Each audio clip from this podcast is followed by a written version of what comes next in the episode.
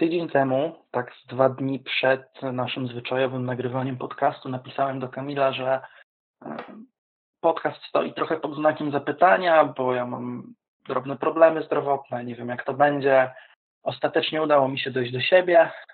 Problem z terminem jednak był, bo tam trochę były inne ważne sprawy, ale dało znaleźć się nowy termin i w takiej atmosferze, dało się zasiąść do nagrywania. I po trochę ponad godzinie bardzo interesującej rozmowy na temat All NBA Teams, nawet nie wyobrażacie sobie, jak wyglądała moja mina, kiedy zobaczyłem zupełnie płaską ścieżkę w Audacity. Niestety, nie udało się. Chociaż udało się nam zasiąść do nagrania podcastu, to kwestie techniczne sprawiły, że odcinek się nie pojawił. I to akurat po tym, jak użytkownik Mister Gorzała napisał, że dobra robota panowie, trzymam za was kciuki, żeby materiały dalej pokazywały się regularnie i na takim poziomie. Chciałem powiedzieć do ciebie, Mister Gorzała, zapeszyłeś. Idealne wyczucie czasu. Idealne. Tak było. Nic, ale nie będziemy rozmawiać drugi raz o tym samym, bo na pewno wyobrażacie sobie, że byłoby to dla nas trochę krępujące i dziwne. Nie ma się co oszukiwać, zwłaszcza, że ten podcast trochę zasadzał się na takim zaskakiwaniu się tym, kto kogo ma w poszczególnych piątkach, a pożarliśmy się okropnie, musicie wiedzieć. To nigdy się tak nie pokłóciliśmy wcześniej. Tak, straszne, dantejskie sceny się rozgrywały. Że też nie ma tutaj wideo w tym podcaście, to było naprawdę potężne. Dzisiaj pogadamy sobie już tak wstępnie o nagrodach za sezon regularny, ale niekoniecznie o MVP, bo to jest takie najmniej interesujące, a raczej o tych bardziej interesujących nagrodach, ale zanim przejdziemy do dania głównego, powiedz mi, miałem takie pytanie do ciebie. Czy widzisz w ogóle możliwość, żeby Los Angeles Lakers byli w pierwszej rundzie playoffów faworytem w swoim meczapie? Ciężkie pytanie, trudne. Wziąłem z zaskoczenia, wiem. Trudne troszkę tutaj z zaskoczenia. Widzę taką możliwość. Mimo wszystko widzę.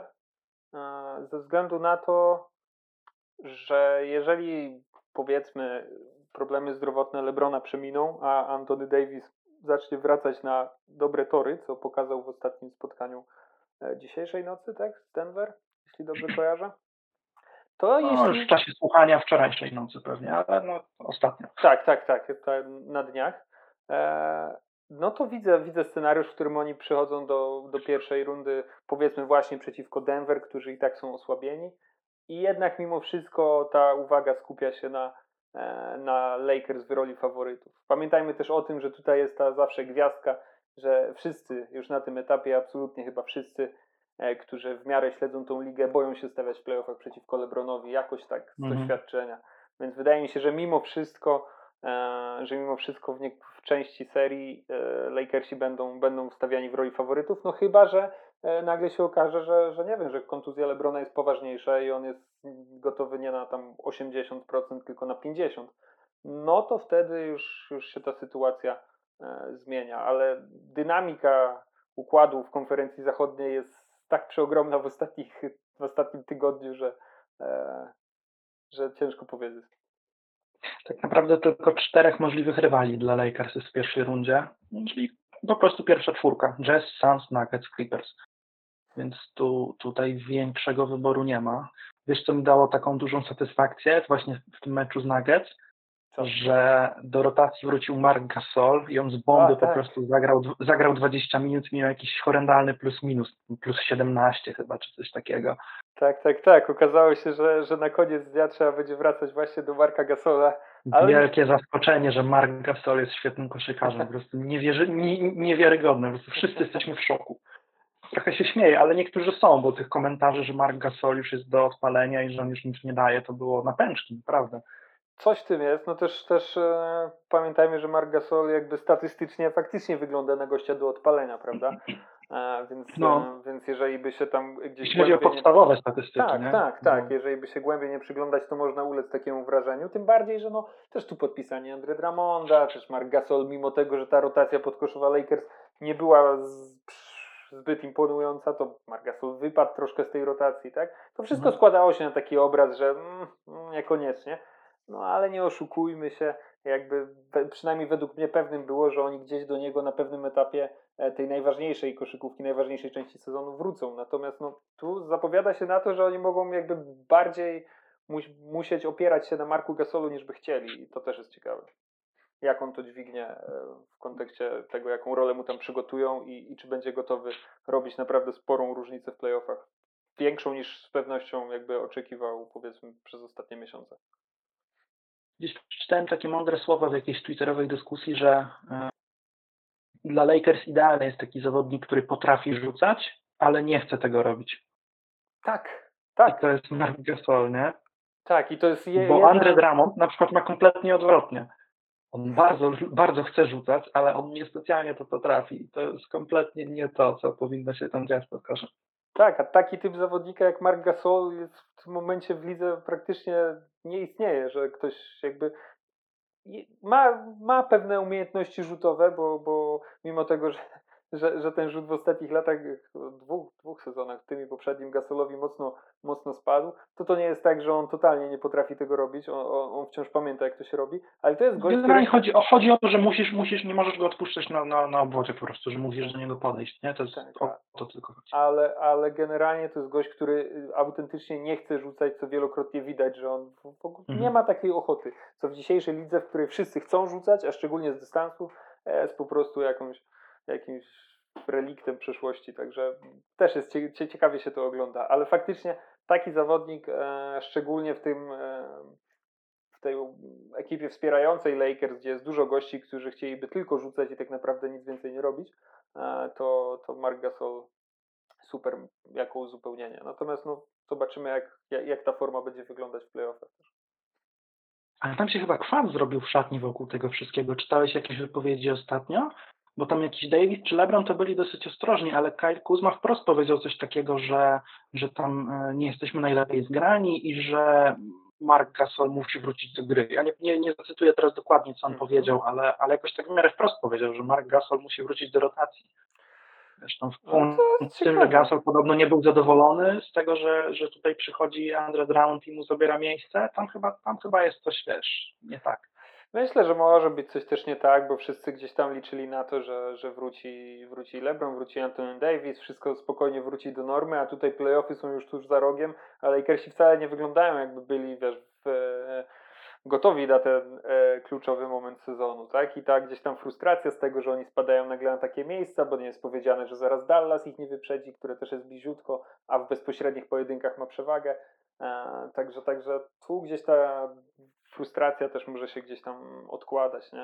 Że te wyniki nie są takie, jakie są, nie są na tym etapie, na którym by chcieli, zdrowie też ich nie oszczędzało i tak wszystko może troszkę do kupy być w tym, tak mi się wydaje, ale no, nie czytałem tych doniesień, także nic więcej nie powiem. Dobra, to przejdźmy do rzeczy. O MVP za bardzo rozmawiać nie będziemy, bo to chyba jasno jest wszystko, nie? Myślę, że na tym etapie jedynymi ludźmi, dla których to nie jest jasne, są zapaleni kibice do grobowej deski poszczególnych klubów, jak Philadelphia, czy nie wiem, czy Utah, czy ktokolwiek. Każdy w miarę obiektywnie... Utah? Na przykład. Albo znalazłbyś tam kandydata na kandydata do MVP? Pewnie, że tak. W każdej drużynie znajdziesz kandydata na kandydata. Kogoś, kto jest 2 lata od bycia 2 lat, od bycia Kevinem Durantem, jak to... Pamiętamy. Tak. Pamiętamy. Także poza takimi zapalonymi kibicami, którzy z automatu i z definicji bronią swojej drużyny, no to myślę, że dla każdego odpowiedź jest jasna. Czyli... Dlatego nie będziemy jej mówić na głos. Tak? Nie będziemy, tak no, jest. Jak wiesz, to po prostu wiesz, a jak nie, to się dowiedz.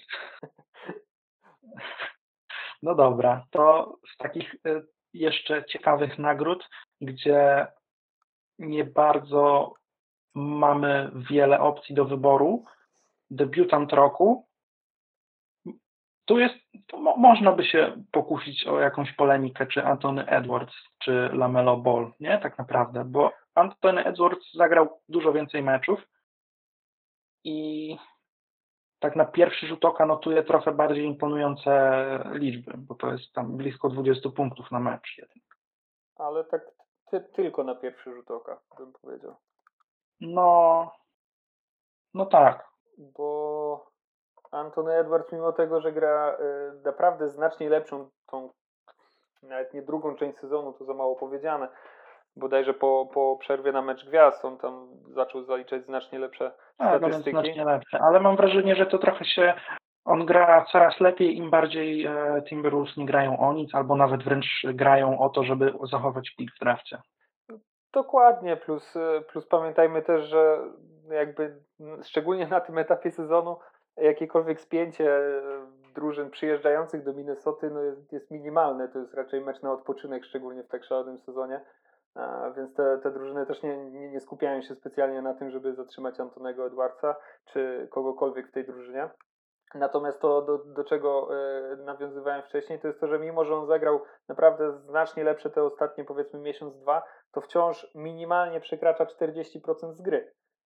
Mhm, jego usage rate wynosi 26% bodajże, tak? Co jest więcej. Bardzo dużo jak na debiutanta w ogóle. To jest ogromnie dużo. On po prostu notuje tak dużo punktów ze względu na to, jak dużo posiadań ma. I ze względu na to, ile tam zostało dla niego zrobione miejsca. I w ogóle to jest utalentowany dzieciak, ale przy takiej ilości szans, no to on siłą rzeczy będzie notował sporo punktów. On ma większy usage rate od Jimmy'ego Butlera, czy Malcolma Brogdona, czy Pascala Siakama w tej lidze. Także no, w jakiś sposób musi uciułać te swoje punkty, nie? Zgadza się. Zgadza się. A tym bardziej, że jakby jego nawet lepsza gra nie przekłada się w dużej mierze tak bardzo na zwycięstwa Minnesoty, co jego bezpośredniego kontrkandydata, czyli Lamelo, nie? Który gdyby nie wrócił do gry, to można byłoby tutaj faktycznie przyznać tą nagrodę chyba Edwardsowi. Natomiast Lamelo wrócił, zdąży rozegrać jeszcze kilka spotkań prawdopodobnie, więc ten jego licznik rozegranych meczów zatrzyma się na odpowiedniej... Tak, będzie ponad 50 meczów rozegra, jeśli tam nie będzie wypadał do końca. No. Co biorąc pod uwagę, że to jest 72-meczowy sezon, to już jest okej. Okay, tak. Bo to obecne 43 wygląda tak alarmująco w podświadomości, bo wiesz, 40 meczów to zazwyczaj jest połowa, tak. A to jest trochę inaczej. No, więc to moim zdaniem zamyka dyskusję, bo patrząc i na wpływ na wyniki drużyny i na co teoretycznie przy debiutancie roku jakby nie powinno mieć znaczenia, no ale powiedzmy sobie szczerze, na starcie sezonu Charlotte nie byli wiele lepszą ekipą niż Minnesota, a między innymi nie? Dzięki... Nie powiedziałbym. Patrząc na papierze? No właśnie tak, na papierze, nie? Nie powiedziałbym. Okej, no tak... nie jest jakaś wielka różnica klas, no zgodzę się, no. Nie, przed sezonem jakoś nie wierzyłem mocno w tak dobrą grę Gordona Haywarda na przykład. Okej, no to fakt. I też trzeba było więcej oczekiwać od Minnesoty też na pewno, niż Dokładnie. Się to wydarzyło. Dokładnie. Tak, a tak patrząc na debiutantów, którzy notują sporo punktów, tak. To naprawdę niewielu ma dodatni plus-minus, tak w ramach ciekawostki ci powiem. LaMelo Ball jest blisko, bo ma tylko minus 0,9, co jest minimalnie, no. Niezłym wskaźnikiem jak na debiutanta. Ale na przykład jeśli chodzi o dodatnim, to tutaj na czoło wysuwa się Immanuel Quickley, który też nie jest najskuteczniejszy, jeśli chodzi o jego grę, bo też poniżej 40% z gry trafia. Tam niecałe 12 punktów na mecz notuje przez to, ale jest bardzo plusowy mimo wszystko. 2,9. Co też nie jest jakimś tam idealnym wskaźnikiem, bo to wiąże się z tym po prostu w jakiej gra ustawienia w dużej mierze, to tak w ramach ciekawostki. Kolejnym takim plusowym debiutantem jest na przykład Desmond Bain, 0,3 na plusie. Potem Peyton Pritchard, 1,1. A tak, to powiem ci... Peyton Pritchard, a ja lubię go oglądać, wiesz, to nie jest żaden game changer, ale imponujący jest dosyć, nie? To ja tak na oko. Nie myśląc o tym, ile daje zespołowi w wygrywaniu, tylko... Znaczy aż imponujący to może nie, ale ciekawy na pewno. A to jest i tak jestem w szoku, że akurat Peyton Pritchard okazał się być plusowym zawodnikiem. No, ciekawe to jest. No ale cóż, okej, dobra. To jeżeli mamy tą dwójkę, to kto jest jeszcze powiedzmy w top 5 debiutantów? Tyrese Haliburton. To jest pewnie. Haliburton.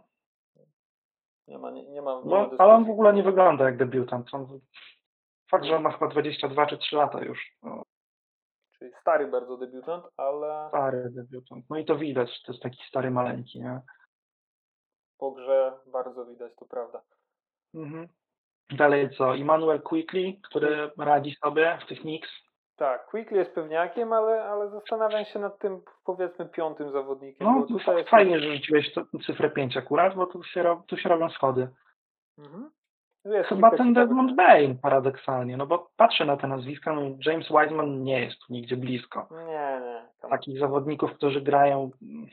No Patrick Williams też chyba to jeszcze nie jest ta półka. On chyba trochę wszedł do tej ligi tak ostrożnie. Brakuje pazura w tym. No i też nie pomaga fakt, że na tych jego pozycjach, on to jest czwórka, a tam jest trochę tłok teraz. No jest. Aczkolwiek on tam sobie fajne minuty wywalczył. Noszę wrażenie, że jest trochę surowy jeszcze, ale no to ma czas. Mi się bardzo podoba. I uwaga, że będę miał pewnie problem, ponieważ te niektóre imiona są absolutnie dziwaczne. Jason Tate? Tak. Nie widziałem dużo Houston w tym sezonie, ale kiedy patrzyłem, to on rzeczywiście tam sobie radzi. No.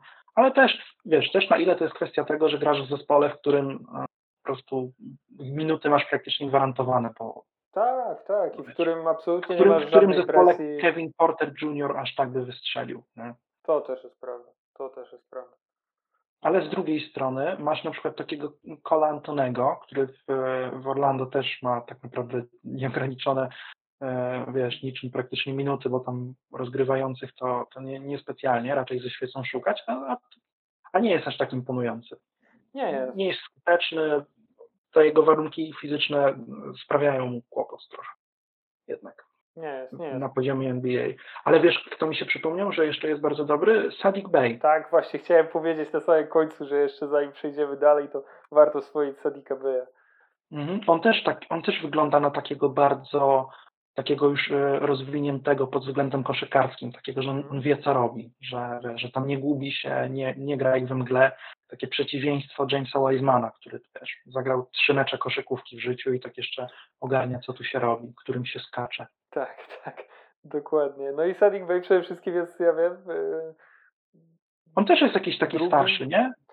Oj, nawet nie wiem, ile on ma lat, ale to jest chyba... Ty wiesz, że Tyrese Haliburton ma 21 lat, a ja tu mówię 23 chyba. A, widzisz? Bo właśnie sprawdzam, że Saddiq Bey ma 22, tak, on też już jest bardziej doświadczony.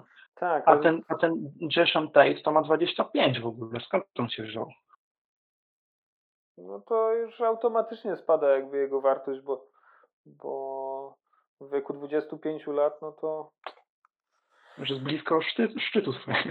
No, już tak właśnie troszkę za późno, żeby startować, żeby osiągnął coś fajnego. On był w ogóle w 2018 wybrany w drafcie.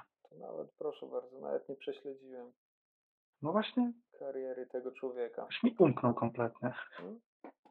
Ten Saddiq Bey wyrósł w tym sezonie na jakby drugą opcję momentami Detroit Pistons, drugą też taką pewną opcję w ataku tego Detroit. W sensie mówisz Bey. Bey, tak. Po Jeremy Grancie tam bardzo często... No i defensywnie taki bardzo sprawny jest, nie? Tak. Po Jeremy Grancie bardzo często to właśnie Saddiq Bey tam jest w stanie coś rzucić, bo reszta to tak niechętny. Więc... To jest taki super duet skrzydłowych, takich free and D, wiesz, ofensywno-defensywny. Tak, taki super dla ubogich. Silnych, dobrze zbudowanych, nie? Mhm. Podoba mi się profil tych zawodników obok siebie. No i to tyle z takich wartych uwagi. Pokusewski to jest w ogóle wyższa liga, to tam nie będziemy sięgać nawet. Nie, Poku. Niestety, przyjacielu, nie tym razem. Deni Avdija mnie trochę rozczarował. No, kurczę, nie wiem. Ja tak nie łykałem troszkę, szczerze mówiąc, tej fascynacji akurat Denim Avdiją przed tegorocznym draftem. I nie miałem wysoko postawionej poprzeczki w stosunku do niego. Szczególnie, że poszedł do Waszyngtonu, który też jakoś tam najlepszych wyborów w drafcie nie słynął w ostatnich tam powiedzmy latach. Więc jakoś nie spodziewałem się dużo. Więc mnie nie rozczarował, powiem tak. Okej. To co? Lecimy dalej. Trochę o debiutantach sobie pogadaliśmy. Ale, no to patrz, to miała być taka nagroda, wiesz, w miarę będąca formalnością tu udało się zaczepić na chwilę, ale jest inna nagroda, która jest dużo trudniejsza, jest bardzo prestiżowa i bardzo zawsze mnie fascynuje to, jak szerokie jest możliwe spektrum, uciekło mi słowo, kategorii, w ramach których możesz tę nagrodę przyznać. Chodzi mianowicie o najlepszego obrońcę roku, bo odwieczne pytanie, cóż znaczy być najlepszym obrońcą roku, nie? Bo jest 1000 po prostu statystyk, 100 000 zaawansowanych statystyk dotyczących defensywy, wiesz, one wszystkie są względem siebie jakoś tam komplementarne, żadna nie jest wyznacznikiem samym w sobie, ale koniec końców mam wrażenie, że zawsze i tak opiera się to na tym, że bierzesz po prostu ileś najlepszych defensyw ligi i z najlepszych defensyw ligi wybierasz najlepszego obrońcę indywidualnego. Może troszkę tak być, nie powiem nie. Ja zawsze mam wrażenie, że tak jest.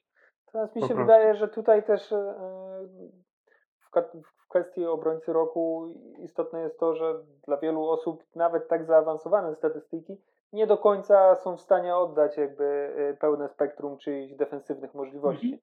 Tak. Więc tutaj też bardzo ważne jest jakby nie tyle test oka, ale to, co oglądamy faktycznie na parkiecie,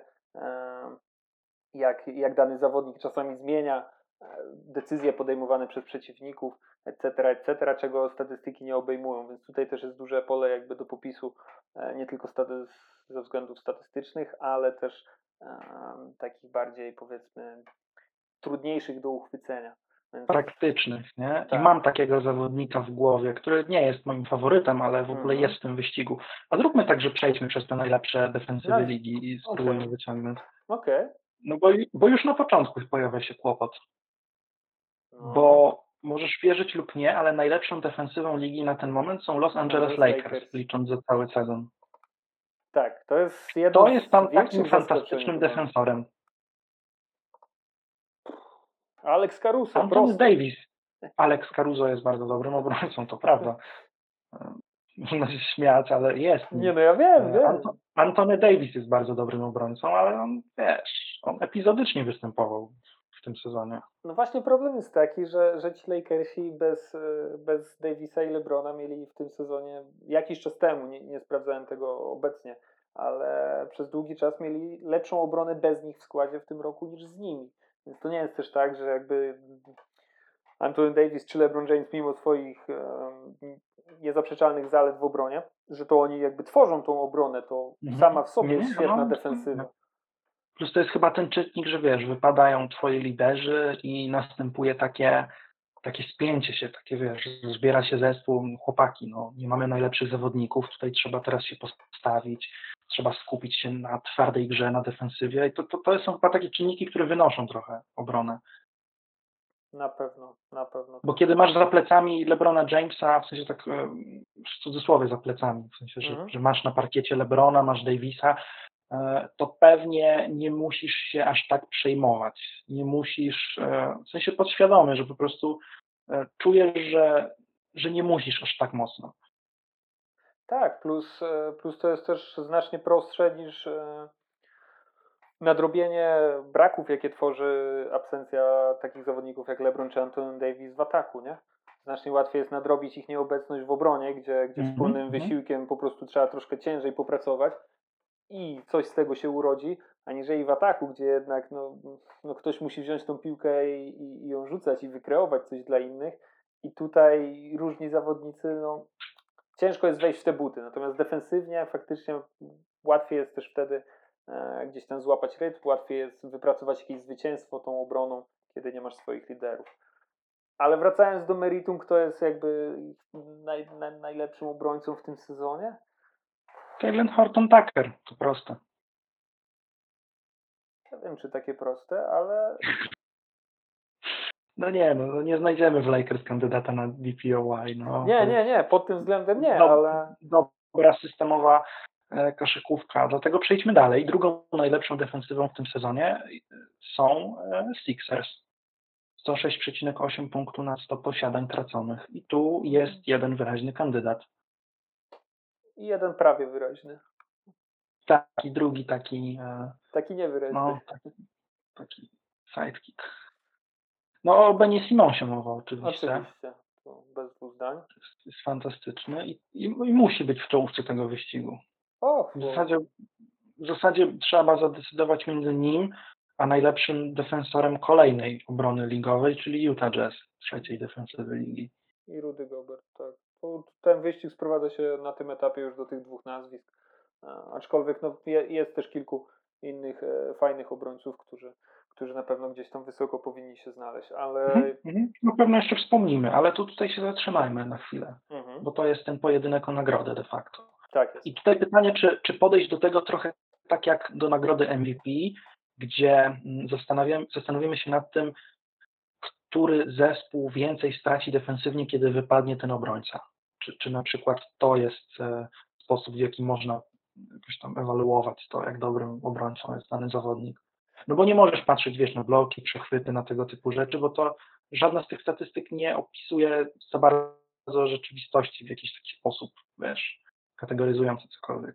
Nie, plus to też są zawodnicy o całkiem innym stylu gry i defensywy obu zespołów też grają nieco inaczej, więc jakby porównywanie tutaj takich statystyk no, troszkę nie miałoby sensu, prawda, no bo gdybyśmy mówili o dwóch zawodnikach grających podobnie, no to wtedy spoko, ale możesz tutaj... wtedy się zastanawiać, kto ma lepszy timing w skakaniu do bloku, na przykład tam jako centry, no, czy coś. Tak, też centrzy grają tak różne role w tych czasach na boisku, że to też nie jest takie oczywiste. Dokładnie. Natomiast no dobra, która obrona więcej traci na nieobecności? Wydaje się, że Utah Jazz tracącej bez Rudego Goberta. Oczywiście, że tak. Chyba nam się coś z lukiem. Coś przerywa, nie wiem czemu. Ale spróbujmy pociągnąć tu dalej, może przestaną się łaskawie pojawiać problemy. Natomiast tak, Utah Jazz jak najbardziej tracą więcej, no tam cała obrona zasadza się na Rudym Gobercie i on jest tutaj alfą i omegą. Nie żeby umniejszać cokolwiek reszcie składu i całej tam pierwszej, czy piątce, czy nawet dalszym zawodnikom w rotacji Utah Jazz, ale no jakby nie wiem, czy jakakolwiek defensywa w tej lidze jakby jest tak mocno oparta o jednego zawodnika, jak oparta jest obrona Utah Jazz o Rudego Goberta. To oczywiście ma swoje powody. No, gość jest dwukrotnym obrońcą roku i z bardzo dużymi szansami, według bukmacherów największymi na zwycięstwo w tym sezonie, także nie? Także. Pełna zgoda. Mam takie wrażenie w ogóle, że o ile Ben Simmons jest super wszechstronnym obrońcą, pewnie bardziej wszechstronnym niż Gobert, z fantastycznym plastrem na najlepszego zawodnika rywali, tak Sixers jako zespołowa defensywa więcej straciliby na nieobecności Joela Embida niż Bena Simonsa, co wcale nie jest jednoznaczne z tym, że uważam Embida za lepszego obrońcę indywidualnie. Ale to, jaka jest defensywa Joela Embida, to jest taki rodzaj defensywy, który jest pewnego rodzaju, wiesz, taką kotwicą w cudzysłowie. On ściąga uwagę, wiesz, on jest takim centralnym elementem, który, wiesz, stawiasz pod korzem i w jakiś sposób to, że on tam jest, zmienia geometrię w ogóle tego, jak przeciwnicy przeprowadzają atak. Ben Simmons usiądzie na przeciwniku na piłce, zejdzie z pomocy, zrobi przechwyt, natomiast jego gra defensywna nie zmienia tego, jak przeciwnicy przeprowadzają atak w tak dużym stopniu, wiesz, przez które rejony przerzucają piłkę na przykład. No tak. Joel Embiid sprawia, że nie chcesz dostawać się do obręczy, że szukasz innej drogi do kosza, że zawodnicy... To jest też zmierzalne w statystykach. Joel Embiid sprawia, że przeciwnicy oddają mniej rzutów z bliższych odległości, po prostu tam się nie dostają i szukają rzutów z innych pozycji.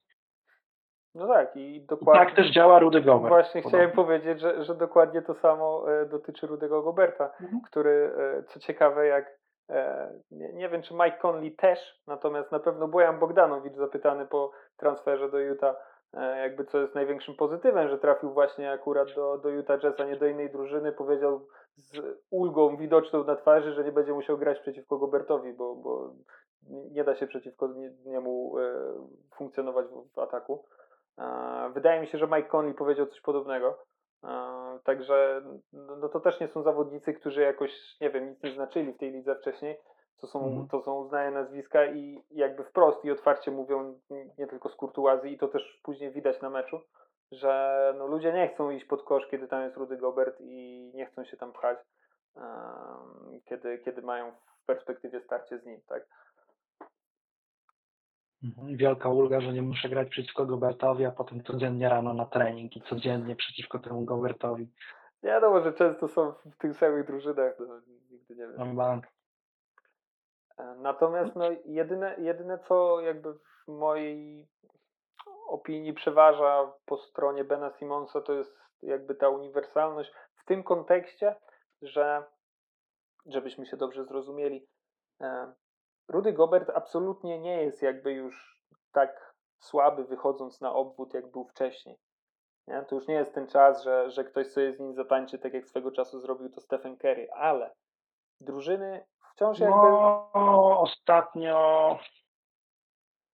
miało miejsce coś takiego. W sensie, chodzi mi o to, że on się wyraźnie poprawił w tym aspekcie. Nie, tak? No zgadzam się, tylko akurat tak nie powiedziałeś o tym, jak 2 dni temu Devin Booker go tam, zabrał do szkoły baletowej akurat. Generalnie zgadzam się z tym, co mówisz, tak? On bardzo jest dobry w wychodzeniu wyżej, to tak. Prawda. I właśnie zmierzam do tego, że jakby mimo tego, że znacznie się poprawił i to nie jest tak, że on jest dziurą w tym aspekcie gry i w ogóle, absolutnie. Natomiast drużyny wciąż bardzo chętnie, jak przyjdzie co do czego, będą w stanie jakby, będą skłonne robić takie rzeczy. Czyli, że to jest kwestia tego, że po prostu nie masz wyboru chyba, no. On jest niezły w tym wychodzeniu do góry, ale to jest po prostu coś, do czego musisz go zmusić, bo jak nie zrobisz tego, to nie zrobisz nic. Okej, zmierzam do tego, że w przypadku Bena Simonsa nie masz takiej ucieczki, nie? W sensie, nie, to fakt. Nie masz jakby miejsca, czy zagrania, czy czegokolwiek, w którym powiesz, dobra, spoko, weźmiemy go tam na 3-4 akcje z rzędu i jestem spokojny, że coś z tego zrobimy, nie? Gdziekolwiek przeciwko Simonsowi nie zagrasz, to będą mniej więcej podobne kłopoty. Więc to jest jakby rzecz, która w mojej opinii gdzieś tam przeważa, że ten Ben Simmons mógłby to wygrać. Natomiast wydaje mi się, że mimo wszystko ta narracja skłania się ku Gobertowi. Aczkolwiek ja prywatnie za ten sezon mam Simonsa, mimo wszystko. Rozumiem. Nie wiem, przeciwko Simonsowi musiałbyś chyba regularnie grać jakieś zasłony 1-2, 1-3, żeby tam szukać zmian krycia, ale to i tak Simons ci wyskoczy wysoko, jakiś trap założy i po prostu przechwyci piłkę. No właśnie, to jest kwestia tego po prostu, co cenisz. No, jeśli grasz w koszykówkę i myślisz sobie, okej, muszę wystawić gościa do obrony na przeciwniku, to Ben Simmons jest, tak myśląc, lepszym obrońcą, bo on sam po prostu zatrzyma kogoś. Rudy Gobert tego nie zrobi. Rudy Gobert jest po prostu gościem, wokół którego możesz zbudować dobry system. No, właśnie to jest ta różnica. Jest, nie? Po prostu kwestia tego, co cenisz wyżej, nie? Tak. Bo wokół Bena Simonsa nie zbudujesz takiej obrony, jaką zbudujesz wokół Goberta. Proste. To prawda. Wokół po prostu, żeby mieć dobrą defensywę, musisz mieć wokół Bena Simonsa i innych dobrych obrońców, nie? Tak. Przy Rudym Gobercie to jest trochę prostsze. Dlatego ja powiem, że ja mam tutaj jednak Rudego Goberta, ale nie jakoś znacznie. To jest po prostu kwestia tego, że on więcej zmienia. Tu jego nieobecność sprawia, że gra wygląda w większym stopniu inaczej.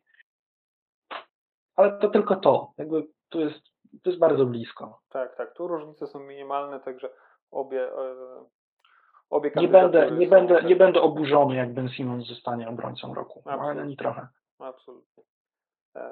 Ale przejdźmy dalej jeszcze przez kilka tych defensyw, bo 4. defensywą są New York Knicks. No. I czy Nerlens Noel jest w wyścigu po DPOY? Moim zdaniem absolutnie nie, natomiast Nerlens Noel jest fajnie, że on się tu pojawił. Bo te zaawansowane statystyki są szalone, jeśli chodzi o Nerlensa Noela. Ja to wielokrotnie wspominam. Tak, fajnie, że się tu pojawił, bo Nerlens Noel jakby... Przypomniał mi szczególnie w tym sezonie bardzo, naprawdę bardzo, jak dobrym zawodnikiem w obronie on potrafi być. Ja naprawdę jakby zdawałem sobie sprawę z tego, że ta obrona to jest jego główna jakby zaleta, ale nie do tego stopnia. On naprawdę wygląda super. Wygląda momentami super. No, oczywiście nie do poziomu obrońcy roku, ale wygląda naprawdę bardzo fajnie. Zwłaszcza, że on nie jest takim chłopakiem z drugimi rękoma tam do blokowania obręczy, tylko trochę się tam przesuwa w tej defensywie jednak. Tak. Jak wszyscy podkoszowi Knicks w tym sezonie. Tak. I to jest też ciekawa kwestia w kontekście przyszłości na centrze Mitchella Robinsona w Nowym Jorku.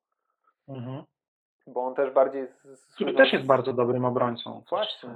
Właśnie. I kwestia tego, czy jakby gdzieś tam, jeżeli przegra rywalizację z Noelem w przyszłym sezonie... Nie, to się chyba nie wydarzy. A, nie wiem, Tom Thibodeau... Ja wiem, to jest Tom Thibodeau. No właśnie. On tam trzyma się swoich jakby gdzieś tam wizji i przekonań. Różnie na tym wychodzi, ale jest jakby konsekwentny w tym, co robi, więc jak Noel będzie mu bardziej pasował, to on nie będzie się czaił z tym, że Mitchell Robinson miał tutaj mieć wielką przyszłość. Tylko... To fakt. Natomiast piątą defensywą ligi, i tu mam bardzo fajnego kandydata, są Phoenix Suns. I tu znowu gość, który nie wyskakuje z kolei w statystykach, czy to tych podstawowych, czy zaawansowanych. Ale wyskakuje to, co powiedziałeś na początku, ten test oka i po prostu zwracanie uwagi na to, jak funkcjonują schematy defensywne. DeAndre Ayton jest w tym sezonie tak fantastyczny i tak mało się o tym mówi. On notuje najgorsze statystyki w swoim trzecim sezonie w NBA, w swojej karierze. Fakt, że on gra trochę mniej minut, gra mniej więcej tyle, co w sezonie debiutanckim, ale notuje niższe cyferki, liczby w zasadzie.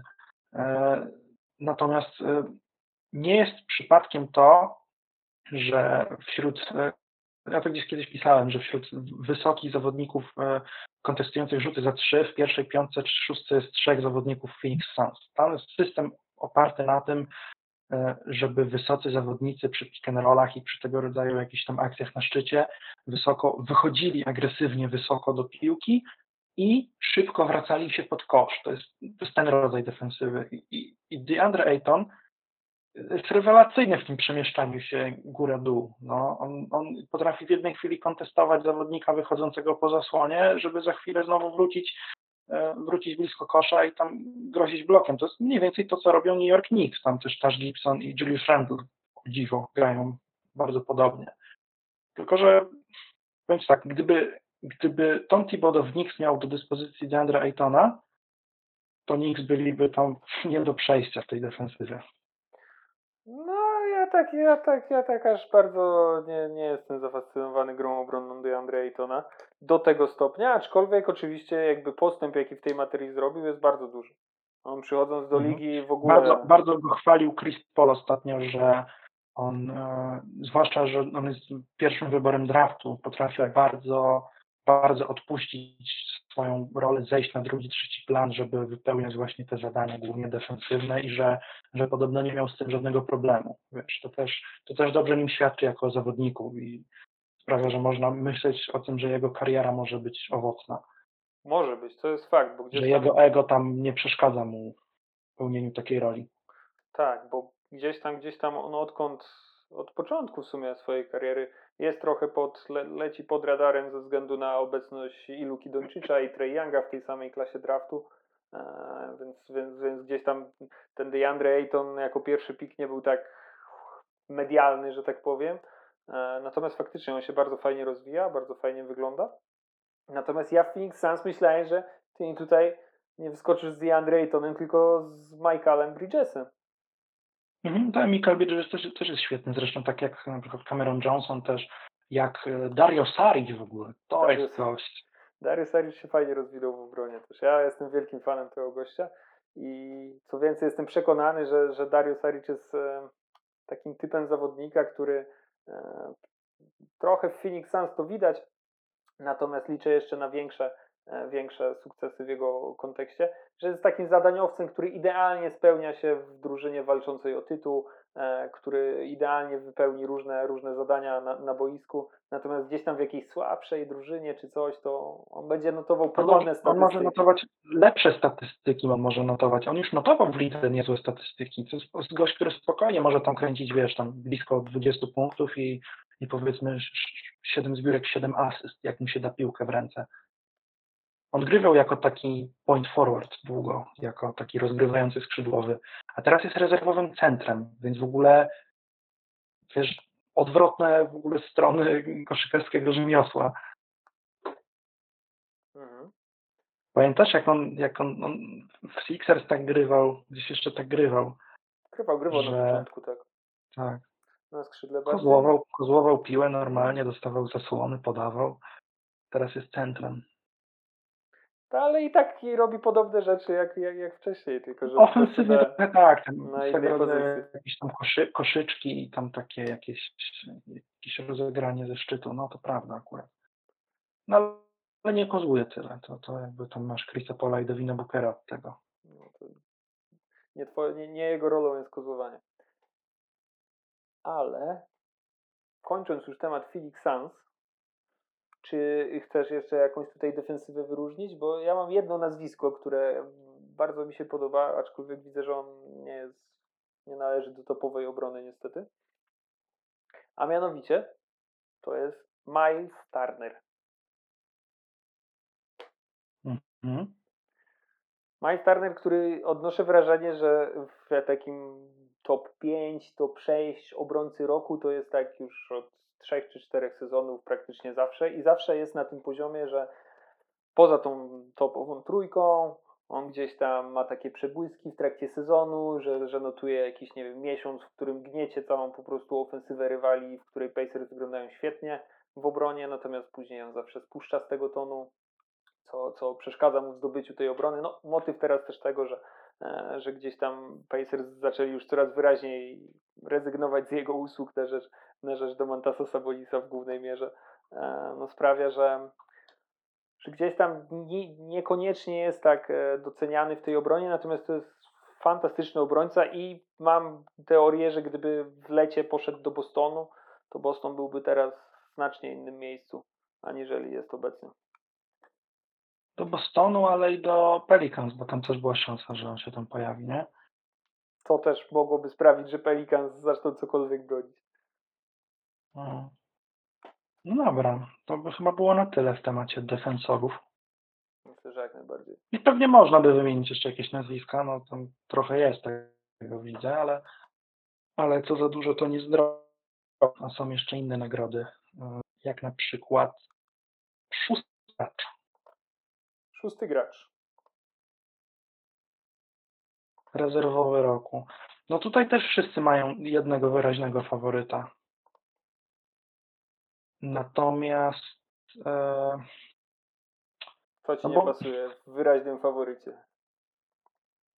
Wiesz co, trochę mam wrażenie, żeby była jasność, on jest bardzo dobrym zawodnikiem i super się stosuje dla Utah. Jordan Clarkson oczywiście, bo tu nazwisko nie padło jeszcze. Oczywiście. Natomiast mam trochę wrażenie, że on dużo zyskuje na tym, że ta ławka Jazz jest tak wąska, że gdyby tam byli jeszcze jacyś rezerwowi o trochę wyższej klasie, to nie mówilibyśmy tak wyraźnie o Jordanie Clarksonie jako o najlepszym rezerwowym ligi. To jest trochę kwestia tego, że kiedy on wchodzi do gry z ławki, to trochę gra z zawodnikami, których siłą rzeczy musi ciągnąć, bo jest tam takim jedynym zawodnikiem, który ma takie umiejętności predysponujące go do tego, żeby prowadzić grę, żeby kozłować, zdobywać punkty. Czy ja wiem? W sensie... Robi to bardzo dobrze, tak? Nie odbieram mu tego. Jasne. Natomiast pamiętajmy o tym, że można by się pokusić i w różnych rankingach z pewnością da się to spotkać.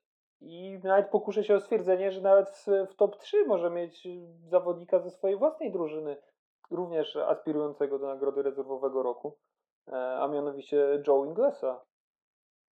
Mhm, tak. Właśnie chciałem trochę wejść w temat rezerwowego, że są dwa zespoły, które mają dwóch kandydatów. Zastanawiałem się, czy Joe Ingles, on notuje mało imponujące cyferki trochę, liczby oczywiście.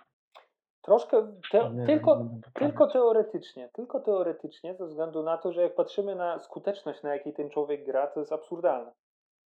To prawda. To jest absurdalne, bo on punktuje, rzuca, oddaje prawie 2 razy mniej rzutów do kosza na mecz niż Jordan Clarkson. A różnica punktowa między nimi wynosi 5 punktów, 2 punkty? Nie, no trochę więcej. Clarkson notuje 17 punktów, a Joe Ingles 12. Poniżej 12? Myślałem, że poniżej 10. Nie, 12 punktów na mecz przy 7 czy 8 próbach rzutowych mniej. Okej.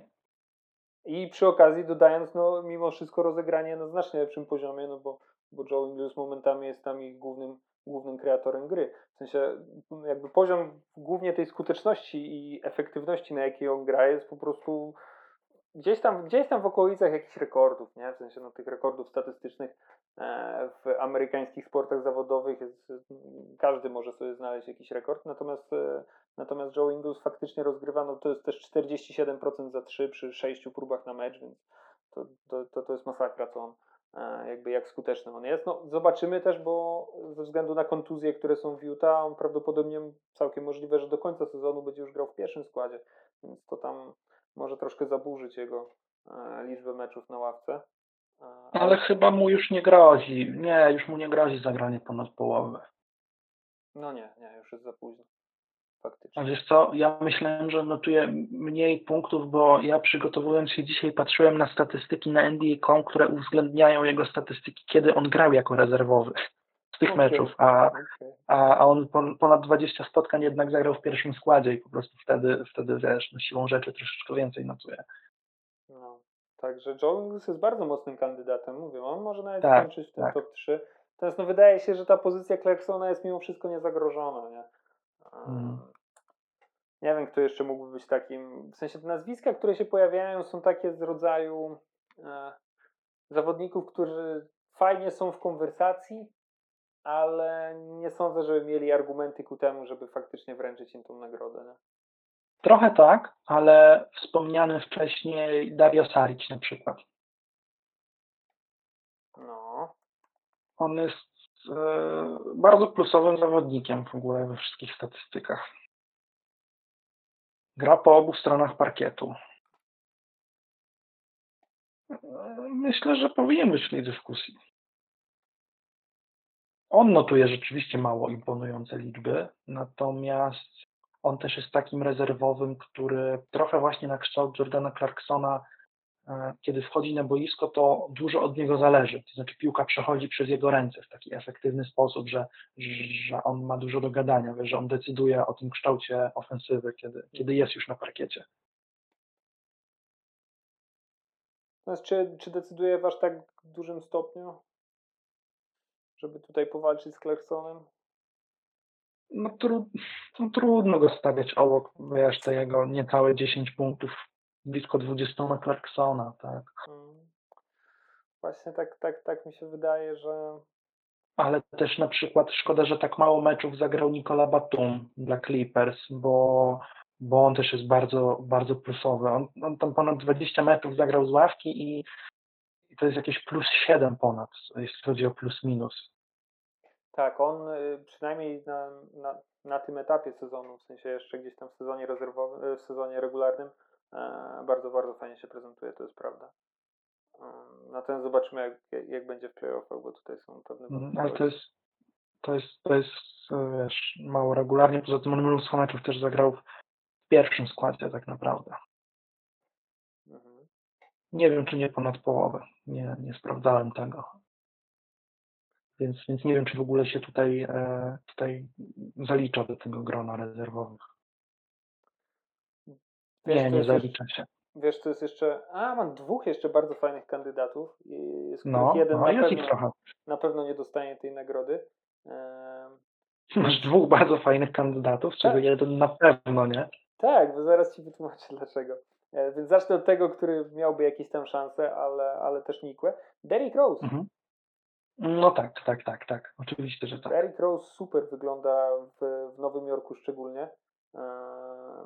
Jak tam wchodzi... I zobacz, Derrick Rose to jest taki zawodnik, który gdyby był w pozycji Jordana Clarksona, to o nim byśmy mówili jako o rezerwowym roku. Tak. Wiesz co, ja myślę, powiem więcej. Gdyby Derrick Rose od początku sezonu grał w Nowym Jorku, to my byśmy mówili jako o rezerwowym roku. To znaczy, byłby chyba na równi z Clarksonem. No. Chociaż też nie wiadomo, jakby się to potoczyło wtedy, no to tak nie ma co gdyby. Jasne. Chodzi mi o to, że gdyby jakby od początku sezonu grał w Knicks i gdzieś tam powiedzmy docelowo z tej ławki grał cały czas, to na pewno byłby gdzieś tam niepozbawiony szans w starciu z Clarksonem, nawet jeżeli ten grałby tak jak gra teraz. Pewnie tak. Natomiast moje kto nie ma szans, a jest fajnym kandydatem? To jest fajnym kandydatem, ale nie ma szans, jest omawiany już wcześniej Tyrese Haliburton, whatever. Okej. Okay. W sensie, on nie ma szans, bo jest debiutantem, ale gdyby usunąć tę gwiazdeczkę pod tytułem debiutant, to jest zawodnik, który z ławki robi świetną robotę dla Sacramento. 13 punktów i 5 asyst na mecz. Na dobrej skuteczności, bo to jest 41% za 3. I który faktycznie ma wpływ na wynik meczów, nie? Ma wpływ na to, że Sacramento niewielką ilość, bo to Sacramento w końcu, ale tych meczów gdzieś tam wygrywa. Także gdyby nie to, że jest debiutantem, to byłaby bardzo fajna kandydatura do tego. A dlaczego gdyby nie to, że jest debiutantem właściwie? Jest jakiś zapis, który niemożliwia to? Nie ma zapisu, ale no tak po prostu się nie robi. Ja go nawet nie widziałem w żadnej dyskusji na ten temat. No wiesz, zawodnicy z Sacramento to rzadko są w dyskusjach generalnie. To jest fakt, ale mimo wszystko nie sądzę, żeby w sensie musiałoby się w takiej sytuacji wydaje mi się, że musiałoby się wydarzyć, wiesz, ktoś musiałby zrobić coś historycznego, coś niesamowitego, żeby wręczyli mu powiedzmy nagrodę 6. zawodnika będąc debiutantem, nie? To ktoś musi przekroczyć pewną granicę efektowności i sukcesu, żeby nagiąć gdzieś tam zasady. To jest trochę tak, jak nie daje się nagrody MVP zawodnikom, którzy nie są tam, których drużyny nie są w top ligi, nie? No tak. Może jest taki kas rzeczywiście niepisany. No. Dalej są trochę zawodnicy tacy o Montrezlu Harrelu. Chyba mówiło się jeszcze jakiś czas temu, że będzie tutaj w tym gronie, ale trochę odjechał. W gronie gdzieś tam może być, ale no znowuż to nie wygląda na to, żeby miał wygrać. No. Carmelo Anthony. Fajne nazwisko. Pat Connaughton. Też fajne nazwisko. No i tak trochę nie ma tych zawodników. Teraz będziemy szukać po jakichś Robinach Lopezach. Też zaskakujący w rezerwowym sezonie. Bobby Portis może. Okej, Bobby Portis jest niezły rzeczywiście. Może on szybciej niż Pat Connaughton nawet, jeśli chodzi o Milwaukee. Właśnie taki przyszło do głowy, że... No, ale bardziej rezonujący zawodnicy na piłce, to jest chyba to. Tak. Cameron Johnson jest bardzo fajnym zawodnikiem też, bo właśnie miałem o tych Phoenix Suns. Fajnie wygląda. No, to Phoenix też jestem... To jest o tyle fajny rezerwowy, że to jest taki szwajcarski scyzoryk, że wrzucisz go na tą czwórkę, no to taka bezpozycyjna koszykówka jest, ale on tam wszystko robi, co trzeba, wiesz, pod koszem broni, na obwodzie, rzuca trójki, wszystko potrzebujesz, to właśnie to tam jest. Phoenix czy nawet w Memphis jest troszkę ten problem, że tam po prostu ta ławka jest mocna, ale nie ma kogoś takiego, kto faktycznie... Tak kolektywnie mocne ta ławki są, wyróżnia się, nie? Że wow, to jest szósty zawodnik roku i rezerwowy roku i w ogóle. To raczej cała ławka robi robotę jako właśnie kolektyw, nie? No zgadza się. Dobra, to przechodząc dalej, znowu taka nagroda, gdzie kandydatów jest zaledwie kilku, ale znowu pewnie dałoby się rozgadać, czyli największy postęp. Wow. Most Improved Player. To jest, myślałem, jak wcześniej opisywałeś jako tak strasznie skomplikowaną nagrodę, w której jest wiele kątów spojrzenia i pryzmatów. No tak, tutaj też. To tutaj jest po prostu niezliczona. Możesz, nie wiem, 1/4 ligi podsumować do tego i znajdziesz powody, żeby udowodnić, że ten zawodnik zasługuje na największy postęp. To jest strasznie taka szeroka kategoria, bardzo szeroka. Tak, wiesz co, ja nigdy nie lubię mówić w kontekście tej nagrody o zawodnikach, którym wyraźnie podniosły się minuty. Bo tak. To jest takie, wiesz, no każdy jak będzie grał większe minuty, to będzie wyglądał lepiej, po prostu notował lepsze liczby. Natomiast, no wiesz, chyba że potem patrzysz na per 36 w przeliczeniu i widzisz, że rzeczywiście on gra wyraźnie lepiej. I takim przykładem jest na przykład Julius Randle, który, wiesz, grał 5 minut więcej w tym sezonie, ale widać, że nawet nie tyle w statystykach per 36, to po prostu na parkiecie. Widzisz, że on z zawodnika, o którym mówiło się, że jest takim pustym nabijaczem statystyk, zrobił się po prostu gościem, który po obu stronach parkietu jest twoim liderem, na którym możesz polegać, nie? I to liderem pełną gębą. No. Naprawdę jakby czasami odnoszę wrażenie, gdzieś tam się łapię na tym, że może za bardzo się gdzieś tam fascynujemy tym sezonem Juliusa Randle i w ogóle, ale z drugiej strony przypominam sobie... Ale to jest sobie, to jest jego, który? 6 sezon w lidze? 7? Coś takiego. To... I on wie, że on przez cały czas... On opuścił jeden sezon na początku przez kontuzję, ale przez cały czas zdanie o nim mieliśmy dosyć wyrobione, że on tam technicznie jest całkiem wyszkolony, ale wiesz, zdobędzie 20-10 tam w porywach i to nic ci nie da, bo odpuści w obronie ci drugie tyle punktów, ale to się stało tak nagle. Tak, i jakby nikt się już po nim nie spodziewał takiego przeskoku, zresztą taki przeskok bardzo rzadko się zdarza już na tym etapie kariery, tak, bo to też jakby nie jest tak, że właśnie nie wiem, on gdzieś tam wszystko opuszczał przez kontuzję, więc nie miał czasu się rozwinąć. Nie, on się rozwinął do poziomu naprawdę niezłego zawodnika, natomiast nikt się nie spodziewał, że on nagle wskoczy na poziom All-NBA, a tak się stało w tym sezonie. I to w dodatku jakby przełoży się na zwycięstwa drużyny i to w dodatku takiej drużyny jak Nowy Jork, po której jakby się nie spodziewaliśmy, żeby nie wiadomo jakie sukcesy święciła, a ma przewagę własnego parkietu i prawdopodobnie ją utrzyma, nie? I to w dużej mierze jest zasługa Juliusa Randle, który znowuż poprawił się w tak wielu różnych aspektach gry.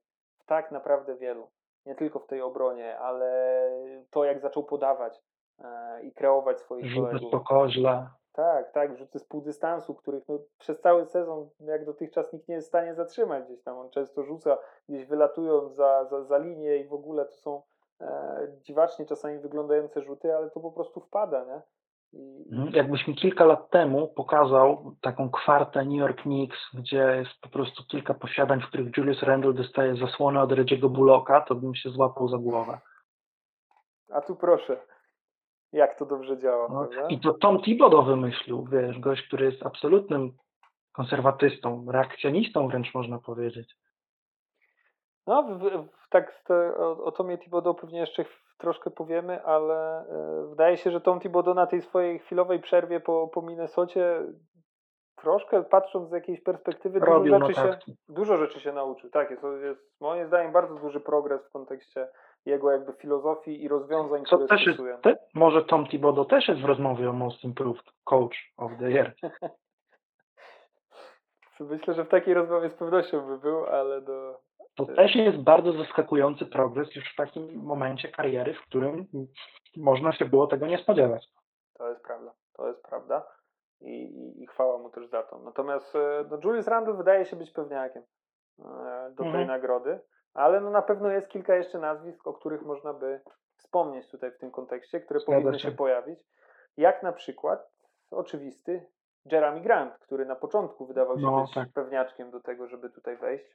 Ale no niestety ten piorunujący sezon Nowego Jorku gdzieś tam zabrał to. Tak, poza tym Jeremy Grant też trochę przygasł już z biegiem sezonu. Też nie pomaga fakt, że Pistons o nic nie grają oczywiście. No i Grant to znowu jest przykład zawodnika, który dostał większe minuty i większą rolę, więc troszkę mówienie o nim jest takie, ciężko znaleźć ten punkt odniesienia dokładnie, natomiast nie ulega wątpliwości, że rzeczywiście jest to postęp. Nie można mu tego odebrać. No, poprawił swoje punkty, to jest 10 punktów na mecz więcej, prawie je podwoił, nie?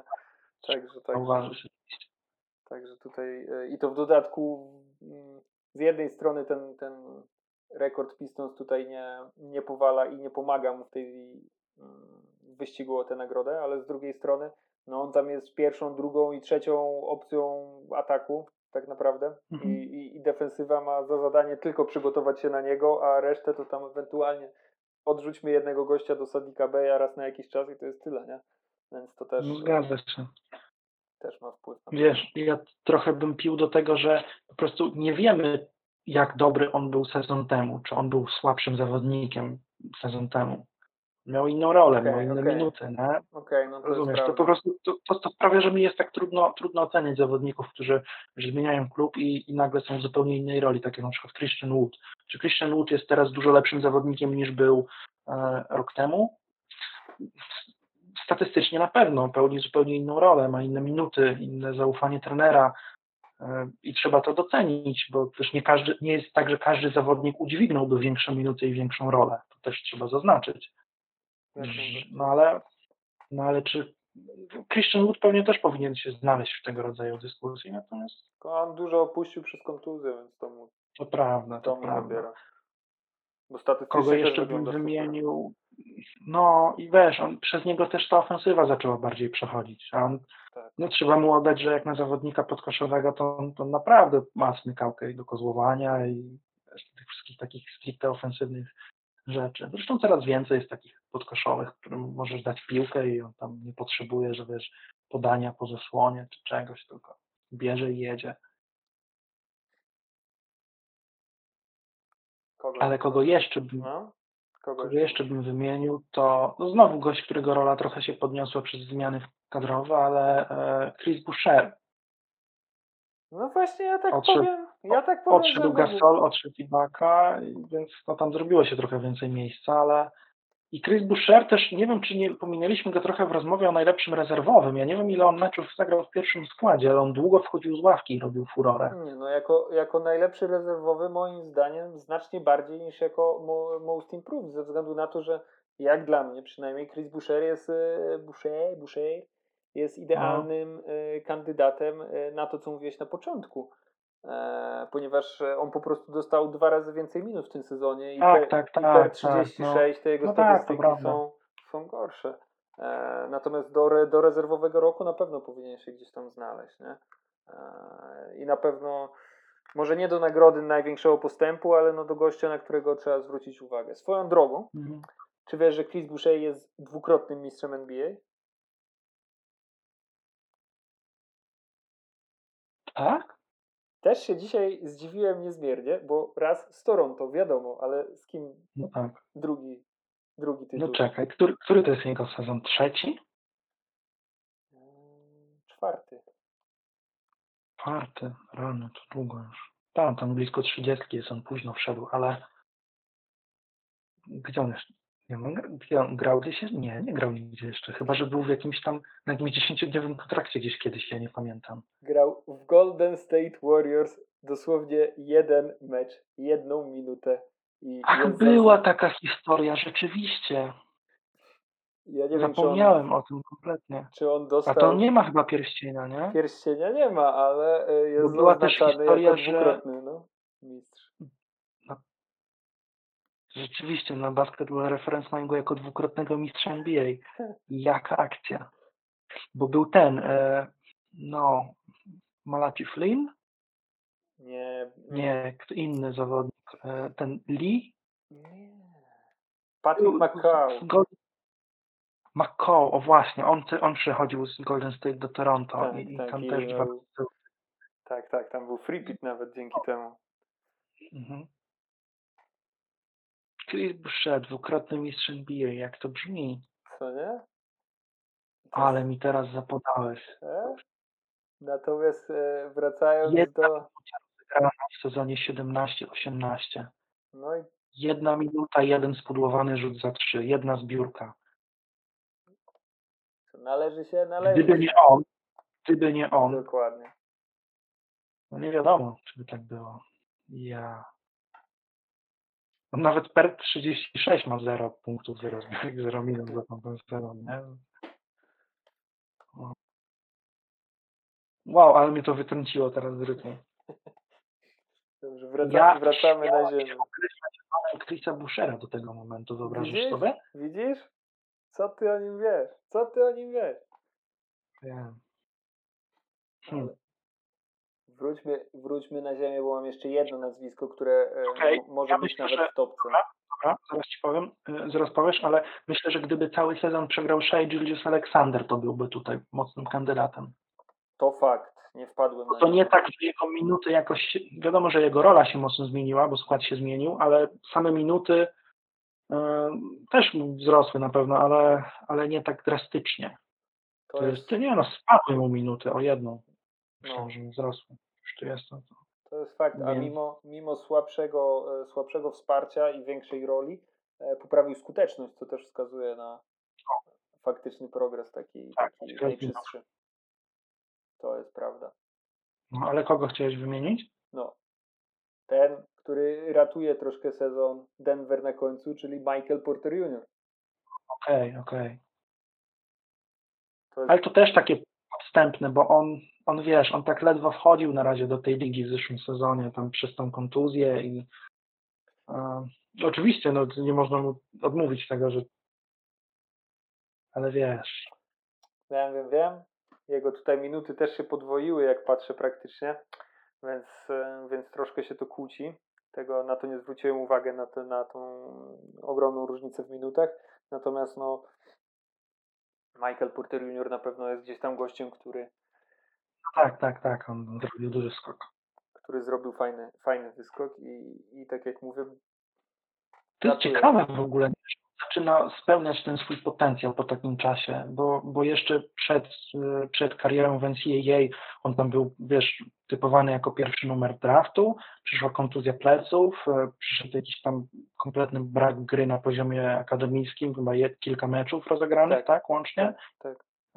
Pierwszy spadł tam pod koniec loterii, czy poza loterię wypadł? Pod koniec loterii, on był chyba 14, więc... No. Wiesz, pierwszy sezon opuszczony, takie nieśmiałe początki. Wydawało się, już trochę zdążyliśmy wszyscy zapomnieć, że jest taki zawodnik, który miał taki potencjał na bycie wielką gwiazdą, nie? To znaczy nie, on później w bańce był tam, miał swoje momenty, tak, nie? Tak. Natomiast wiesz, no takie kilka szczebelków znowu przeszedł przez te 3 lata, 4. Tak. No nie powiesz mi, że cały czas mieliśmy go z tyłu głowy, że tutaj zaraz wróci Michael Porter Junior do zdrowia i on tutaj znowu, wiesz, będzie... Nie, to było... Będzie potencjalną gwiazdą. Wydawało się, że ten pociąg odjechał. To była raczej... Że ten pociąg tylko w drafcie, które nam się mogło średnio opłacić. Znaczy, też, wybrali go pod koniec loterii, więc takie... Właśnie, dlatego mówię, to była raczej, wydaje mi się, taka gwiazdka na zasadzie Denver i tak jest już odpowiednio ustawione, mają ten duet na przyszłość. Michael Porter Jr. jest taką dziką kartą. Jest takim gościem, który jak odpali, to on w najlepszym wypadku ma być 3. opcją.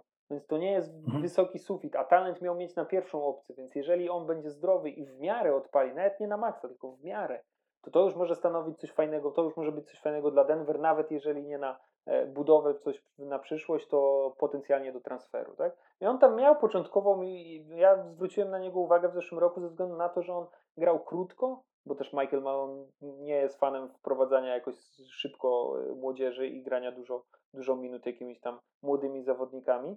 To raz, że po kontuzji pleców trzeba było trochę ostrożności zachować. Tak, nie? Ale zwrócił moją uwagę tym, że on na fantastycznej skuteczności występował. I mówię, kurczę, po takim tym facet przychodzi do tej ligi praktycznie bez żadnego doświadczenia i tak trafia. I to rzucał przecież nie tylko gdzieś tam z jakichś wejść pod kosz, tylko on bardzo często czy z dystansu, czy z półdystansu wtedy rzucał, nie? I gdzieś tam zwróciłem uwagę i też zrozumiałem porównania do Kevina Duranta, bo Michael Porter Jr. po prostu jak chce rzucić, to rzuca nad gościem, który go kryje i ma to gdzieś.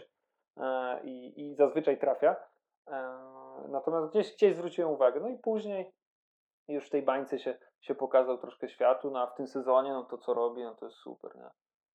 To jest coś pięknego. Natomiast jestem strasznie ciekaw, bo kontuzje pleców jeszcze w młodym wieku, jeszcze tak poważne, to rzadko kiedy kończy się happy endem i żeby nie było tak, że pocieszymy się jego grą przez 2-3 sezony i on za chwilę stanie mu się coś niedobrego. Nie? No w półkach rzeczywiście jest takie ryzyko. Zawsze duże. No i przy Most Improved nie wiem, czy mamy jeszcze kogoś takiego... No tak szukam właśnie z głowy. Nie ma takich oczywistych. Nie, już później wchodzimy na ten etap, gdzie... Dużo osób wspomina Zaka Lavina jako gościa, który w końcu jest w stanie dźwignąć rolę lidera. Tam już abstrahując od tego, na ile on pozwala Bulls... Znaczy Bulls są dobrym zespołem w tym sezonie, niezłym przynajmniej, więc to na plus dla Lavina. Ale to rzeczywiście jest taki ciekawy skok, który nie objawia się przesadnie w jakichś tam minutach czy punktach. Mhm. Tylko w tym, że trochę wziął większą odpowiedzialność za grę kolegów i dzięki temu pozwolił zespołowi przeskoczyć wyżej, a nie jemu samemu tak indywidualnie. Tak. To też jest kandydatura, która wiem, że się pojawia. No, tylko to jest właśnie ta kandydatura z rodzaju fajny gość na trzecie, czwarte, piąte miejsce, który nie dostanie ani jednego zapewne głosu na pierwsze miejsce. To jest i też imponujące, że jest w stanie wejść z poziomu bardzo dobrego zawodnika na poziom All-Stara, nie? To jest przeskok, który jest pewnie najtrudniej zrobić. Jak najbardziej. Więc to też na pewno przemawia na jego korzyść. Zwłaszcza, że to nie jest tak, że to był taki, wiesz, rozwój taki naturalny od tam debiutanckiego sezonu, drugi, trzeci sezon rozwoju i jest All-Starem. To był taki jednak mozolny proces, w którym on musiał tam trochę przepracować. Więc to też jest postęp w takim momencie kariery, podobnie jak z Juliusem Randlem. Nie chcę porównywać ich postępu, bo jednak postęp Juliusa Randle to jest na trochę innej ilości płaszczyzn postęp. Natomiast tutaj też warto pamiętać o tym, że Lawin poczynił pewien krok, nawet nie tyle w jakimś konkretnym koszykarskim elemencie, takim jak tam, nie wiem, kozioł, podawanie, rzut, tylko w takim nastawieniu do gry może bardziej. I no tylko to jest też takie troszkę jakby zdradliwe, no bo z jednej strony to jest wszystko prawda, co mówisz, że zmienił się, jakby dorósł koszykarsko też mocno i w ogóle, tylko że jakby elementem, który najlepiej to obrazować powinien, przynajmniej w teorii, są jakieś zwycięstwa drużyny, nie? A Chicago, mimo tego, że Zach LaVine sprawdza się w roli pierwszej opcji i gra lepiej i dorósł i tak dalej, to Chicago wciąż ten bilans ma, no ma jaki ma, nie? Zgadzam się. Lawin to nie jest kompletnie mój pierwszy ani drugi wybór, jeśli chodzi o zawodnika, wokół którego chciałbym budować, czy w ogóle mieć go w zespole, ale też nie mówimy o nagrodzie MVP, nie? Nie, no tak, oczywiście. Chodzi bardziej o to, że jakby ten jego progres statystycznie nie wygląda imponująco. Wygląda bardziej właśnie w ten sposób jakby wpływu na zespół, no ale jeżeli patrzymy na ten wpływ na zespół, mierząc go jakimiś tam zwycięstwami, co się często robi, no to ten wpływ jednak nie jest tak dobry, jak mówią nam oczy, nie? No tak, to jest prawda. Więc to jest coś, Zdążymy jeszcze pogadać o trenerach i nagrodach dla trenerów? Myślę, że koniecznie, bo to jest moja ulubiona nagroda w tym roku, więc myślę, że no możemy jeszcze nadmienić. Możesz mi rzucić z 6 trenerów i ja jestem w stanie ci powiedzieć, jakie mam obiekcje i ale. I to tak, wiesz, bez żadnego disrespektu dla tych trenerów, ale tak myślałem o kilku szkoleniowcach i tak za każdym razem miałem, no ale jednak jest taki i taki czynnik. 6? Że... No tak rzuciłem z głowy, no tam, wiesz, no. Że masz konkretne razy drzwi. Nie, bo ja mam. Ja mam zdecydowanie wyraźne 3 chyba nazwiska w tym wyścigu. Okej, to jestem ciekawy. Moje top 3 za ten sezon, za które jakby dla każdego bym zaakceptował. To serwuj, ja tak odbieram. Dobra, to jest najmniejszy faworyt, no Monty Williams. Mm-hmm. Tu mam najmniejsze ale. No to jedynym ale może być fakt, że przyszedł Chris Paul, nie? I ci się wszystko poukładało, ale to jest taki szczegół. Tu rzeczywiście ja też miałem Montiego Williamsa jako taką jedną z mocniejszych kandydatur. Okej. Więc trochę as serwisowy z twojej strony teraz. No ale wiesz, ale z drugiej strony ostatnio mówiliśmy, czego mogliście nie słyszeć, bo się nie nagrało, o tym jak Chris Paul po prostu przyszedł i sprawił, że ten zespół nagle, wiesz, z poziomu walki o play-offy jest w czołówce ligi. I tutaj jemu przepisaliśmy większość zasług i trzeba o tym pamiętać, że tu Chris Paul jest, wiesz... Tak, to jest... Ale na drugim końcu tego bieguna jest fakt, że na drugim biegunie, się mieszam już, jest fakt, że Monty Williams dostał takich zawodników jak wspomniani właśnie Dario Šarić, jak Cameron Johnson, jak Mikal Bridges i oni robią to, co mają robić i są fantastyczni jako zadaniowcy i po prostu DeAndre Ayton został na nowo odkryty po 3 sezonach, więc jak najbardziej Monty Williams. Tak.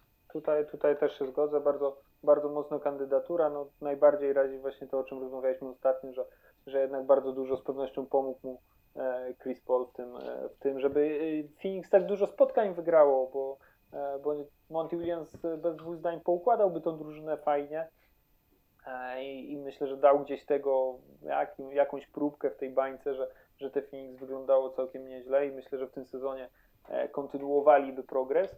Natomiast no, to, że oni są tak wysoko, no to jest jednak duży plus Chrisa Paula. Natomiast no, też motyw tego, że on gdzieś tam był w stanie wkomponować w zespół i odpowiednio wykorzystać jego kooperację z Devinem Bookerem, co też wcale niekoniecznie musiało być takie proste, patrząc na styl obu zawodników, no to na pewno na duży plus.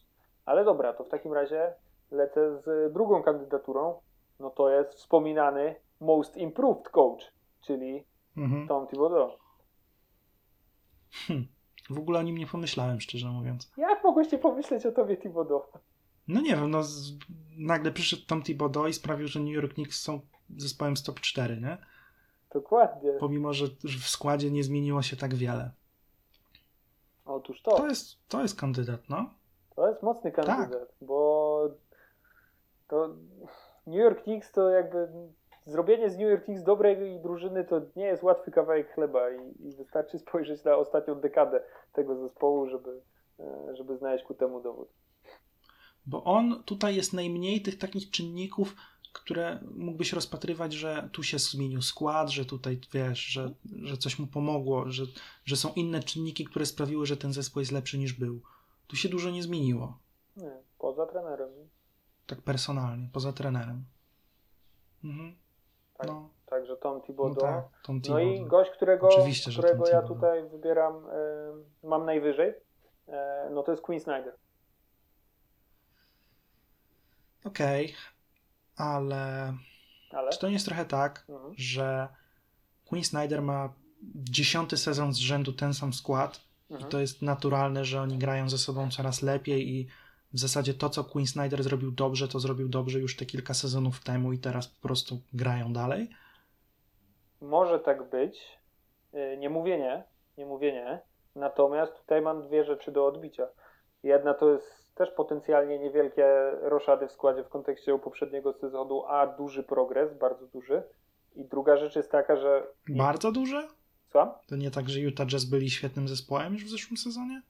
No byli świetnym zespołem, ale czy ktoś ich brał na poważnie w walce o mistrzostwo? Teraz są, teraz są najlepszym zespołem. To jest kwestia sezonu regularnego. No zgadza się, no są. I to bez przypadku i bez... No jakby teraz troszkę zwolnili, pytanie na ile było to celowe, a na ile nie. Trochę opuszczali zawodnice meczów tam. No. Pytanie na ile z ostrożności, a na ile rzeczywiście z powodów tam kontuzjowych. Tak. Natomiast wciąż statystycznie to jest tam, wiesz, to jest największy net rating w lidze też i to zdecydowanie, nie? Prawda jest taka, że zawsze trzeba brać pod uwagę trenera najlepszego zespołu w lidze pod względem bilansu. Tak, i też druga rzecz, którą chciałem nadmienić w kontekście Queena Snydera, to jest to, co według mnie jest jakby najtrudniejsze i stawia go minimalnie nad Tomem Thibodeau u mnie prywatnie w tym roku, ze względu na to, że ten przeskok, tak jak mówiliśmy w przypadku zawodnika, z poziomu dobrego gracza do poziomu All-Stara jest najtrudniejszy, tak w przypadku zespołu moim zdaniem jest to jeszcze trudniejsze wejść z poziomu dobrej drużyny, którą Utah było przez kilka lat, do poziomu ekipy, która walczy o mistrzostwo. Nie wiem, czy się zgadzam z tobą w tym przypadku, bo w przypadku rozwoju zawodnika, to owszem, wydaje mi się, że tak jest, natomiast w przypadku zespołu, kiedy masz już bardzo dobry zespół, to trochę zachowując skład, siłą zgrania i rozpędu jesteś w stanie wskoczyć wyżej. Zrobić z zespołu takiego jak Knicks, praktycznie nie zmieniając składu, zespół, który wskakuje na wyższą półkę, to jest moim zdaniem dużo większy wyczyn. Ja tak nie uważam, bo jestem zdania, że wejście do drużyny i zrobienie, brzydko mówiąc, burdelu, poukładanie zespołu i wdrożenie pewnych jakby rozwiązań, które działają, i wyprowadzenie zespołu z kryzysu jest super, ale jest prostszym zadaniem do wykonania aniżeli wzięcie zespołu, który od kilku lat jest dobry, który ma aspiracje, które są wiecznie niespełnione i który wiecznie zawodzi mimo wszystko, bo Utah Jazz zwykle gdzieś tam w tej pierwszej rundzie odpada, a aspiracje zawsze są wyższe i wprowadzenie i zrobienie z nich jakby maszyny czy zespołu, który jest najlepszy w lidze, jest według mnie trudniejsze, aczkolwiek, no mówię, to jest kwestia... Ale Snyder nie wziął tego zespołu. Snyder ma ten zespół już od dłuższego czasu. I wiesz, skoro tak łatwo jest przyjść i przemeblować, to dlaczego tak rzadko się to dzieje? I to też nie jest tak, że on wyprowadził Knicks na tabeli do walki o play-offy, tylko on wyprowadził ich, no nie z samego dna tabeli, ale z tych dolnych rejonów do top 4, wiesz, to nie jest takie, wiesz, wyprowadzenie z kryzysu na zasadzie, okej, no to teraz zaczynamy o coś walczyć, tylko to jest w ogóle skok od razu to jest tak wchodzenie po schodach o 2 stopnie. Przy posturze Toma Thibodeau to nie jest takie oczywiste. To jest fakt, ale nie wiem, ja... Cieszę się, że tu się zgadzamy. Ja zostaję jakby przy swoim, że mówię, że wejście na ten wyższy poziom, oczywiście w playoffach oni mogą dostać oklep i się skończy piękna historia, nie jest to wykluczone, ale... Jedni i drudzy tak naprawdę. Tak. Ale Utah też nie było jakby, Utah nie było pewniakiem do bycia w top 6 przed sezonem. To była drużyna, która mogła być, nie musiała być w top 6. W top 6? Aż tak? No, 2 zespoły z Los Angeles, Denver, Dallas, to masz 5, które przed sezonem były spokojnie stawiane powyżej Utah. 4 wymieniłeś. 2 zespoły z Los Angeles, Denver, Dallas, to jest 4. To 4. Jezu, przepraszam. No i później co? No, później mi się wydaje, że w top 6 może nie, ale no gdzieś na 6. miejscu, bo powiedzmy Portland, Portland. Portland przed sezonem, kiedy oni się tam fajnie tanio powzmacniali i w ogóle? Ja miałem Utah na pewno przed Portland i przed Denver też na pewno. Ja miałem Utah przed Portland na bank, ale za Denver też na pewno.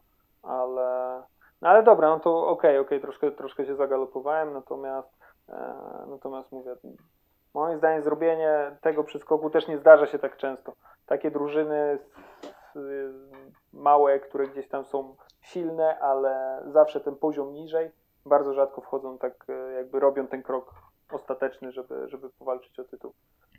Mi się wydaje, że to jest trochę kasus kolejnego sezonu. To jest trochę tak jak z Clippers, którzy w zeszłym sezonie trochę się jaraliśmy, że mamy taki dobry zespół i tam to się nie wydarzyło, bo najzwyczajniej w świecie trzeba było zaczekać sezon, żeby to się ze sobą ułożyło. Dlatego fakt, że przyszedł tam Tyronn Lue i Clippers wyglądają lepiej, to oczywiście można gratulować Tyronowi Lue, że sobie radzi, ale to była trochę naturalna kolej rzeczy. Po prostu dobry zespół, który gra ze sobą kolejny sezon, powinien być lepszy. Tylko, że... Problemem byłoby, gdyby nie stawali się lepsi, wtedy można by mieć zarzuty do trenera. Natomiast w tym przypadku, wiesz, to jest trochę powinność tego zespołu, tak jak mówiłem wcześniej, siłą rozpędu. No nie wiem, czy taka ta siła rozpędu, bo ten trzon zespołu jest już od dłuższego czasu i ta ich siła rozpędu zabierała ich do pierwszego... Nie ma drugiego takiego zespołu, który tak długo gra ze sobą w podobnym składzie.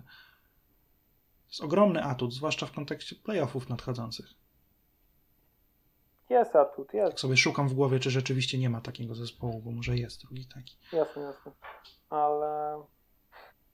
No nie wiem, nie... Absolutnie. Ja uważam, że tutaj Quinn Snyder wykonał fantastyczną robotę. Nie odbieram mu tego, że jest świetnym trenerem, no też wiadomo, nie? W sensie, dla mnie mówię, ja to cenię na tyle wysoko, że stawiam go jako trenera roku w tym sezonie. Natomiast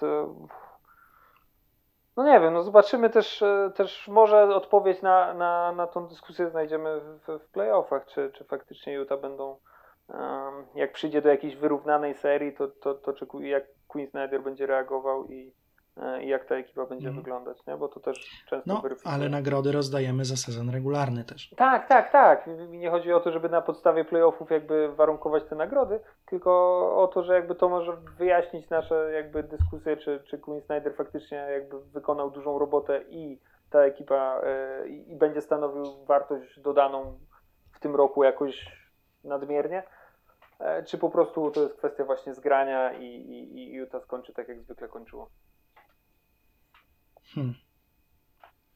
Powiem tak, jak mawia mój dziadek. Masz rację, ale mnie nie przekonałeś. Okej. To kto jest twoim trenerem roku? Wychodzi na to, że Tom Thibodeau. No bo No bo nikt nie zrobił takiej pracy, mam wrażenie. Patrząc na zespoły z czołówki ligi, nie mam tu nikogo. Do wszystkich miałem jakieś obiekcje tak naprawdę. Nie ma lepszego kandydata. Steve Nash jeszcze nic nie zrobił tak naprawdę. Dostał trochę zespół, gdzie gwiazdy ciągną. Ale można by pomyśleć, że Doc Rivers jest niezłym kandydatem, bo przyszedł po Brecie Brownie i ułożył zespół tak, że w końcu gra na miarę swoich możliwości. Chociaż tutaj też jest ta gwiazdka, że trochę zmieniono mu skład na bardziej optymalny. To jest ta mała gwiazdka. Ale Doc Rivers tu też powinien być wysoko. Tak, no to zgadza się, ale kosmetyczne zmiany, ale które dostarczyły jednak sporo w rzucie za 3, który był tu kluczowy. To jest gwiazdka, ale to nie zmienia faktu, że Doc Rivers jest dobrym kandydatem, na pewno do wymienienia. Mike Budenholzer robi te swoje zmiany, o których lubię wspominać, no ale... Nie ma tutaj większą robotę zrobiło to, że przyszedł Jrue Holiday. Budenholzer fajnie go wkomponował, fajnie robi zmiany tutaj w tym zespole. Super, że po kilku latach jeszcze tutaj jest chęć, żeby ewoluować tę grę, ale to nie jest kandydat na trenera roku. Nie ma już takich kandydatów w czołówce. Nie ma. Mike Malone? Denver za słabo zaczęło sezon. Wiesz, no jest trzeci zespół konferencji zachodniej, tam to, że jak zaczęli sezon, to wiesz. No ale za 3 dni mogą stać się, nie wiem, 4. albo 5., tak? Bo... Piątym to już chyba nie. Ale pamiętajmy, że nie wiem, jeszcze w zeszłym tygodniu Clippers walczyli z Phoenix o 2. miejsce, po czym Clippers spadli na 4., Phoenix weszło na 1., także... To tak wygląda, że ta pierwsza 4 jest dosyć blisko i potem różnica między 4. a 5. jest już spora, bo to jest 6 meczów przewagi. A pierwsza 4 się zamyka w 4 spotkaniach, więc tutaj jeszcze może się coś przytasować. Ale nie, myślę, że Mike Malone mimo wszystko nie. No nie, no też bym go tutaj nie rozpatrywał jakoś przesadnie. Mike Malone powinien dostać nagrodę trenera posiadającego Nikolę Jokicia w składzie. No, to mu się udało, to trzeba mu oddać. No tak, no ale... Może Rafał Juć powinien dostać tę nagrodę. To on go skautował. Nasz Polak Rodak. Dokładnie, trzeba o tym pamiętać. Nie ma takich... No dobra, tu się chyba zatrzymamy. Nie ma już takich kandydatów. Jest kilka fajnych nazwisk jeszcze, ale bez szans na trenera roku. Więc tu się chyba zatrzymamy. I co? Pominęliśmy pewnie którąś nagrodę, nie? Ty dobrze wiesz, jaką nagrodę pominęliśmy. Aha, rzeczywiście. A to nie mówmy nawet na głos, bo takie wiesz... Taka zagadka kosmetyczne. No jest taka jedna nagroda. Chodzi oczywiście o nagrodę dla najlepszego kolegi z zespołu. O! Jest taka nagroda w ogóle, nie? Jest. No ale no co my tu mamy do gadania? To nie są nasi koledzy. Dokładnie, ani nasi koledzy, ani nasze zespoły. Tak moglibyśmy jeszcze oczywiście spędzić się swój czas dyskutując na temat nagród ze strony zawodników, którzy oni sobie przyznają też oprócz tych nagród ligowych. No dobra, no ale to cały fan polega na tym, że że oni są w środku, a my nie. No to... Tak, ale tamte wyznaczniki tych nagród też brzmią w niektórych sytuacjach tutaj niepotrzebnie. No wiadomo. Koszykarze NBA nie oglądają NBA po prostu. I tyle. Nie, no na pewno oglądają dużo. Muszą, to jest ich praca. Że my nie jesteśmy w zespołach. Wiesz co mnie najbardziej przeraża, jak dochodzi do jakiejś dyskusji internetowej, jak ktoś zaczyna pisać per my, że o jakimś zespole. To ja już w ogóle nawet nie czytam dalej. Dlaczego? Już, dobra, no ty już nie napiszesz nic wartościowego. Dlaczego? Już nie napiszesz nic. W sensie, nie odbieram kibicom, wiesz, tam możliwości utożsamiania się ze swoim zespołem, natomiast jak chcę przeczytać jakieś fajne opinie o tym, co się dzieje w lidze, albo co więcej, z kimś podyskutować o tym, to jak ktoś pisze my, to ja już nie mam ochoty. W sensie, super, cieszę się, że kibicujesz zespołowi, bardzo to szanuję, natomiast nie wiem, czy pogadamy ciekawie o NBA. Okej, w kontekście... NBA nie zwróciłem na to aż takiej uwagi. Wiem, że w kontekście piłkarskim to się bardzo dobrze sprawdza, bo większość osób tak pisze na temat swoich gdzieś tam zespołów i nie wyklucza to sensownej dyskusji. Ten w kontekście NBA nie zwróciłem uwagi. Ja zawsze gdzieś tam odbieram utożsamianie się z drużyną w kontekście piłkarskim. Są ludzie, którzy dużo wiedzą o NBA i mają dużo wartościowej wiedzy, którzy kibicują mocno jakimś zespołom. To jest po prostu taki, wiesz, taki pewien jeden z wyznaczników, który trochę mnie odstrasza. Taka czerwona flaga. Mhm, dokładnie. Rozumiem tę. Dobra, bo przedłużamy. Ja nazywam się Kamil Kucharski. A ja Kamil Szuleko. I to byliśmy my po raz kolejny. Tym razem postaramy się zrobić tylko tydzień przerwy. Mam nadzieję, że to się nagrało. Do usłyszenia. Cześć.